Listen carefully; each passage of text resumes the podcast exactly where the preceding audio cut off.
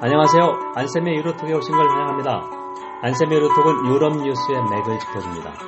유럽과 세계, 그리고 우리를 되돌아봅니다. 일주일에 한 번씩 여러분을 찾아갑니다.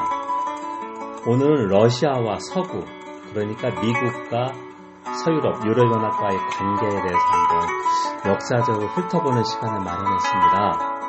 어, 이렇게 된, 하게 된 계기는 2018년 3월 중순이었으니까 한 두 달 전쯤이죠. 영국 남부, 그러니까 런던에서 가깝습니다. 한 1시간 거리. 솔즈버리시에서 러시아의 전직 이중 스파이 부녀가 그 화학물질 신경작용제 노출돼서 상당히 중태에 빠졌습니다. 다행히 회복은 됐지만 어, 영국이나 미국 그리고 다른 유럽 어, 정부 당국의 종합 결론은 어, 소련에서 주로 썼던 어, 화학무기 금지 협정에서 금지된 신경작용제다. 자리가 러시아밖에 없다. 그래서 영국뿐만 아니라 독일, 미국에서 대규모 러시아 외교관 추방이 있었고 러시아도 맞대응해서 어, 그 상대국 외교관을 대규모로 추방했습니다. 그래서 이제 2014년 봄, 그러니까 3월에 러시아가 아, 우크라이나의 크림반도 강제 합병한 것처럼 어, 신냉전이 전개된다 그런 얘기가 많이 있었는데요. 어, 이런 역사적 큰 흐름에서 한번 이거 좀 더 분석해보자는 그런 얘기입니다. 그래서 오늘 제작 진행을 도와줄 어, 국제관계학과 1호 학번 이수환 군과 함께했습니다. 자, 수환이는 어, 유로톡을 애청하는 사람 중에 한 명이고 어, 선생님 수업도 듣는데 국내 애청자한테 어, 본인을 좀 멋있게 한번 소개해 주세요. 안녕하십니까. 국제관계학과 1호학번 이수환입니다. 저는 현재 ROTC 4학년 후보생으로 활동하고 있고 교수님과 함께 각종 국내외 현안 그리고 유럽 시사에 관해서 연구하고 함께 열심히 공부하고 있습니다. 지원을 받아주셔서 너무나도 감사드립니다. 예, 수환이가 상당히 적극적이었고요. 제가 지금까지 학생하고 공동 제작해온 방식은 똑같습니다. 관심 있는 학생들에게 어, 방송하고 싶은 내용, 제목 한 두 개 정도를 먼저 보내게 합니다. 그래서 제목 두 개를 어, 보내려면 그동안에 유로톡 나온 거 한번 쭉 훑어보고 또 신문도 보면서 이렇게 했고 그래서 수환이가 러시아하고 어, 서구에 관계하는 것 어떠냐 해서 어, 단순히 이런 그 이중 스파이크뿐만 아니라 소련 제국 붕괴 후부터 한번 어, 큰 역사적 맥락에서 이걸 다뤄보자 해서 어, 정해서 어, 질문도 같이 서로 논의해서 만들었고 답변 같은 것도 한번 같이 연구를 했습니다. 그래서 수환이가 어, 제가 얘기를 들어보니까 어, 이거를 한 10시간 넘게 자료도 조사하고 한번 잘 정리를 했습니다. 그래서 어떻게 준비하면서 많이 도움이 됐어? 본인의 그 시사 공부 내는 거에? 예, 그렇습니다. 저의 진로에 많은 영향을 끼쳤고 어, 교수님께서 시간을 내주셔서 너무나도 감사할 음, 따름입니다. 고려. 아이고, 내가 그런 소리 들으니까 참 반갑고 원래 유로톡 어, 제가 하게 된 이유도 좀 수환이가 얘기했는데 학생들하고 좀 같이 해볼 수 있는 일이 뭐가 있을까? 학생들한테 동기부여를 시켜서 조금이라도 내가 이걸 할 수 있다. 자신감 얻을 수 있는 뭐가 있을까 해서 이걸 한번 했는데 일단 처음 참여하는 걸 제일 어려워했지만 한 번 참여를 하니까 자신감을 얻는 걸 봤어요. 그래서 수환이도 어, 그런 자신감 얻는 얘기를 들으니까 좀, 좀 반갑고 자 그럼 먼저 이제 질문을 제가 한번 해보겠습니다. 수환이한테 소련이라고 하는 그 공산 제국 레드 엠파이어였습니다. 해체된 것이 1991년 12월입니다. 이제 냉전이 붕괴된 것인데요. 그때부터 한 10년 동안 그러니까 2000년까지 어, 서구하고 러시아의 관계가 어, 어땠습니까? 수환이가 한번 조사했는데. 네, 사실 제가 살펴본 바에, 바에 의하면 10년간 상당히 원만한 관계를 유지를 했습니다. 어, 이유는 경제적인 어려움 때문에 이제 서방과 서구 열강들의 어떤 도움이 필요했기 때문입니다. 네, 맞습니다. 정확히 핵심을 짚었고요. 러시아 제국이 붕괴됐다고 하는 것은 어, 중동부유럽의 위성국뿐만 아니라 USSR이 16개 구성 공화국이었습니다. 우크라이나도 그 중에 하나였었고요. 그죠? 그 다음 벨로루시아랑 백러시아, 지금 이제 중앙아시아 독립돼 있지 않습니까? 맞습니다. 자, 그런 나라였었는데, 소련, 그러니까 소련의 연방공화국 제국이 중앙 정부가 그 구성공화국을 많이 도와줬고 다 분업이 되어 있어서 예를 들면은 우크라이나에서는 농, 농산물을 많이 생산했고 카자흐스탄은 지하잘품 이런 식으로 다 분업이 됐었는데 갑자기 붕괴되니까 러시아가 독립국가 연합이라는 느슨한 조직체를 만들었지만 경제가 거의 도탄에 빠졌다. 그러니까 경제 지원을 해줄 수 있는 나라는 미국이나 서유럽밖에 없었다. 그렇기 때문에 어, 소련나 러시아하고 어, 서구의 관계가 원만해질 수밖에 없었는데 수환이가 한번 조사하지 나토와 관계는 어떻는지 한번 어, 질문을 한번 해보세요. 네, 교수님 그렇다면 러시아가 이제 과거 위성 국가였던 동부 유럽 국가들의 나토 가입을 승인을 했던 것을 발견했습니다. 그렇다면 그 이유는 네. 무엇입니까? 그 좋은 어, 조사를 잘했습니다. 자, 나토 북대서양 조약기구라는 것은 미국이 중심이 돼서 서유럽의 대부분 나라들이 가입된 집단 안전 보장 체제입니다. 그래서 당연히 가상 적국 넘버 원은 러시아, 그러니까 과거 소련이었습니다. 자, 그런데 나토마저 옛날 소련의 우선 국가에는 중동부 유럽을 회원국으로 받았다는 것은 러시아의 입장에서 보면 거의 안방을 드러내준 거 아닙니까? 이것마저 용인을 했다고 하는 것은 러시아가 그만큼 어, 경제 지원이 절실했다 이렇게 좀 아시는데요. 자, 1999년에 우리가 보통 중동부 유럽이라고 할 때 이야기하는 체코, 헝가리, 폴란드가 나토의 회원국이 됐습니다. 그리고 2004년에는 어, 소련이 2차 대전 때 강제로 합병한 발트 삼국 있지 않습니까? 에스토니아, 리투아니아, 라트비아도 회원국이 됐고 루마니아, 불가리아, 슬로바키아, 슬로베니아도 됐습니다. 자, 그래서 어, 러시아로 보면 거의 안방을 드러내준 것이다. 그래서 러시아뿐만 아니라 미국이나 서유럽의 일부 지식인들도 어, 이건 너무 러시아를 압박하는 조치다. 그래서 러시아가 어, 위협을 느끼지 않겠나 그런 얘기까지 나왔을 정도로 하여간 어, 그때는 러시아가 너무 어, 힘이 약했기 때문에 이런 걸 좀 받아들였다 이렇게 볼 수 있습니다. 자 그렇다면 이제 푸틴이 2000년 대통령이 되면서 어, 이제 러시아하고 서구의 관계가 조금씩 변, 변하기 시작했다. 자, 그래서 이제 수환이가 조사를 했는데 푸틴은 직업이 만년 대통령이다. 그래서 언제부터 언제까지 대통령하고 총리하고 어떻습니까? 아, 예. 실제로 푸틴 대통령은 1999년 이제 보리스 엘친 대통령의 사임으로 대통령 권한 대행을 그 공직으로 처음 시작을 했습니다. 그러니까 그때 이제 대통령의 취임하거나 비슷한 거죠. 예. 네. 그리고 2000년, 네. 2008년, 이 4년씩 총 8년을 했었고요. 네. 그리고 2012년부터는 이제 6년, 그리고 2018년에 6년, 총 12년을 했습니다. 네, 대통령은 14년 아닙니까? 14년, 예, 14년 이고 실세 총리 그때는 연임 한 번만 하기 때문에 실세 총리도 한 번인가 두 번 했고 한 번, 네, 한번 예, 했고 그거까지 4년 하고 그 다음에 앞으로 6년이 아니라 2024년까지죠. 예. 네. 2018년 3월 총선에서도 76점 7분 당, 선됐으니까 자 그럴까 보면 야, 대단한 사람입니다. 농담인데 그 대통령을 몇십 년 한다는 건 독재 국가에서 가능한 거니까. 맞습니다. 자 그렇다. 그래서 이제 푸틴이 대통령이 되면서 어, 일단 21세기 초 10년간은 러시아 경제가 상당히 좋았습니다. 그리고 이제 푸틴이 자신감을 얻어서 어떻게 생각했냐면 러시아의 가장 큰 재앙은 소련 제국의 붕괴다.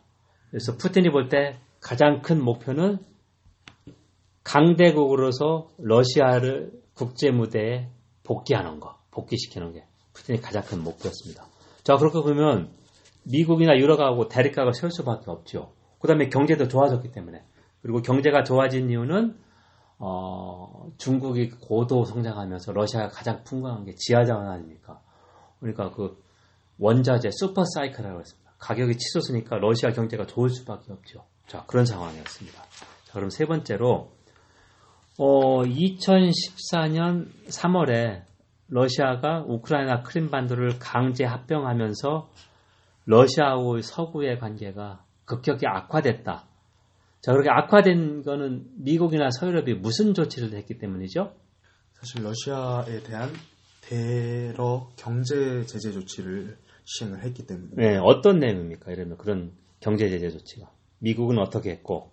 예, 미국 같은 경우는 이제 대러시아 경제 제재 조치의 주요 내용으로는 네. 고위 관료의 계좌 동결, 그러니까 자산 압수, 어, 개인 계좌를 동결했다는 예, 얘기죠. 그렇습니다. 자산까지 압수했죠. 또 예, 그리고 미국 입국 비자 발급 거부, 음. 그리고 군수 기업에 대한 첨단 제품 수출 금지, 그렇죠. 수출 허가 발급 금지, 그다음에 러시아 물품도 수입하지 말라고 그랬어요. 예, 그렇습니다. 유럽도 마찬가지입니다. 유럽 연합도.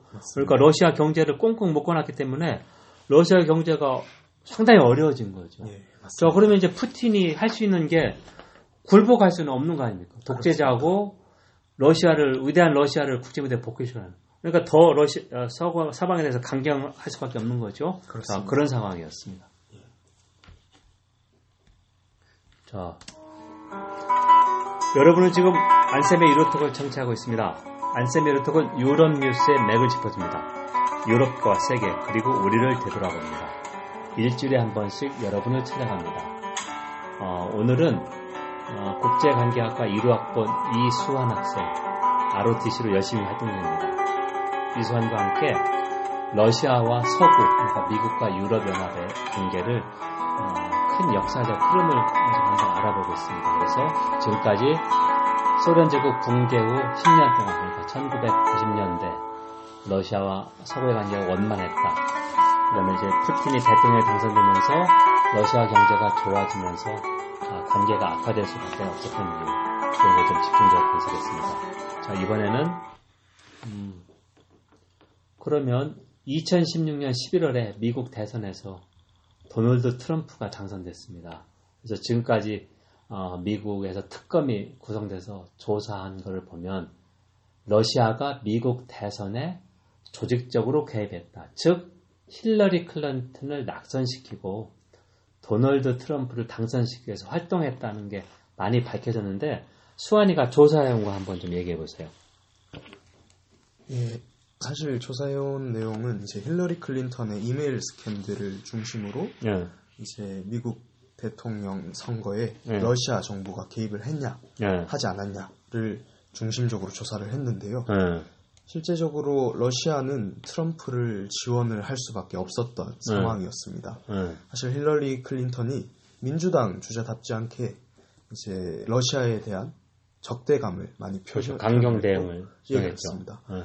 그리고 적대감을 노골적으로 드러내고 또 러시아 입장에서는 어, 우호적이었던 트럼프를 지원할 수밖에 없었습니다. 예, 트럼프는 성향도 그렇고 그 독재자들 권위적인 지도를 좋아합니다. 그래서 푸틴과 뭐 브루망스 제일 먼저 만나게 되는 얘기도 많이 했었기 때문에 러시아로 볼 때는 어, 힐러리 클린턴의 치부를 만천에 드러낸다. 그러니까 위키리크스 통해서 그 민주당 스캔한 것도 공개하게 했죠. 치부를 드러내고 트럼프를 도와줘서 트럼프가 당선되면 상당히 유리하다고 본 거죠. 그러면 트럼프 당선을 어떻게 도왔죠? 러시아 쪽이? 러시아와 위키리스크가 트럼프 승리를 위해서 비밀리에 협력을 했다는 정황을 미 중앙정보국 CIA가 확인을 했고요. 위키리스크와 어산지에게 클린턴의 이메일 스캔들 자료를 준 이들이 러시아 정부와 관련된 브로커로 확인되었습니다. 또한 러시아 정부 측 인사들과 트럼프 선거 캠프 참모들이 직접 접촉했다는 의혹이 일부 사실로 밝혀졌습니다. 트럼프의 핵심 참모였던 스티브 베넌 전 백악관 수석 전략가가 페이스북 이용자 정보를 트럼프 캠프에게 넘겨 선거 전략 수립을 지원했다는 의혹이 있고요. 캠프에서 일했던 릭 게이츠가 러시아와의 내통 의혹에 대해서 자신의 혐의를 인정했습니다. 정리하자면 트럼프 캠프 사람들이 러시아 정보기관이 배후에 있다고 추정되는 유령 회사와 러시아 정부, 어산지 등에게 클린턴 후보에게 치명적인 정보를 제공 및 교환하고 유령 회사로 하여금 페이스북, 트위터, 텀블러와 같은 SNS에 가짜 뉴스 및 거짓 정보들을 대량 살포해서 선거에 영향을 끼쳤다는 것입니다. 자, 이렇게 보면 러시아 의도가 분명히 드러나죠. 자신에게 우호적인 트럼프를 당선해서 어, 이 하기 위해서 미국 대선에 직접 개입했다는 얘기고요. 자, 그럼 이제 수환이가 어, 또 준비한 질문이 있지? 응, 사실 그렇다면 응, 브렉시트에는 러시아가 개입하지 않았습니까? 어, 좋은 질문입니다. 브렉시트가 2016년 6월 23일 그러니까 영국 국민이 유권자들이 국민 투표에서 영국의 유럽 탈퇴를 결정했는데 여기에도 마찬가지로 어, 푸틴이 개입했다는 사실이 많이 드러났습니다. 동일합니다. 수법은 페북 이런 쪽에서 브렉시트를 지지하는 걸 대량으로 살포했습니다. 가짜 뉴스 유포했고 자 그래서 러시아 푸틴이 어떻게 보면 손자병법에 그런 걸 잘 따르고 있는 거죠. 피 흘리지도 않고 저 사이버 상에서 가장 경제적으로 돈도 얼마 투자하지 않고 자신이 원하는 후보를 당선시킨 거고 브렉시트로 유럽연합이 분열되면 가장 큰 수혜자는 푸틴 아닙니까? 자 그런 게 있었던 거예요. 그렇죠? 예. 자 그래서 결과적으로 다시 한번 정리를 한다면 어, 푸틴은 영국의 유럽연합 탈퇴 결정 그 국민 투표에도 페북 같은 SNS를 통해서 그리고 미국의 대선에도 어, 같은 방법으로 어, 민주당 힐러리 클린턴 낙선시키기 위해서 힐러리 클린턴 이것 때문에 낙선된 건 분명히 아니지만 낙선된 이유 중에 하나죠. 어, 힐러리의 그 치부를 이메일을 해킹해서 밝히, 어, 정보를 얻었고 그거를 위키리크스 설립자인 어, 어산지한테 주어서 어산지가 공개하게 만들었어요. 자, 그래서 트럼프 당선에 상당히 기여를 한 거죠. 자, 그럼 뭐냐면 러시아가 노리는 게 어, 미국과 유럽연합의 분열이죠. 서로 싸우면 러시아는 유리한 겁니다. 자, 상당히 이런 어, 푸틴의 고도의 셈법은 그가 이제 출신이 어, KGB 소련 정보기관 장이었어요. 그렇죠? 어, 독일에 독일 동독에도 주둔했었고 자 그렇기 때문에 이렇게 됐고 어, 앞으로 어, 푸틴은 강대국 러시아를 강대국으로 다시 국제 무대에 복귀시키는 게, 가장 큰 목표이기 때문에 계속해서 어, 서구에 대해서 강경하게 나갈 수밖에 없다. 자 그렇다는 이야기죠. 어, 그리고 이제 예를 들면 한반도 문제에서도 어, 북한 핵 문제에 대해서 당연히 영향력을 확보하려고 그러고 자 그래서 어, 북한과 러시아의 정상회담 이야기도 나오고 있습니다. 북한이 볼 때 가장 중요한 같은 파트너는 중국이고 그 다음에 이제 미국과의 관계를 개선하고 러시아도 분명히 끌어들여가고 일본하고도 같이 하려고 하고 있죠. 자 그렇게 볼 수 있습니다. 자 이제 오늘 어, 수환이가 같이 선생님하고 제작을 한번 해봤는데 어때 한번 해보니까 유로톡 제작을 한번 해보니까 생각과 달리 많이 떨리고 있는 것 같습니다. 음, 하지만 잘했습니다. 아주 목소리도 시원시원했고, 자, 처음이 제일 힘들지, 어, 다음에 두 번, 세 번 할 때는 힘들지 않습니다. 자, 오늘 수고 많았고, 자, 수환이가 이 국내 청취자한테 한번 작별 인사를 하고 다음에 또 한번 만납시다. 네, 이렇게 기회를 주신 교수님께 다시 한번 감사드리고요.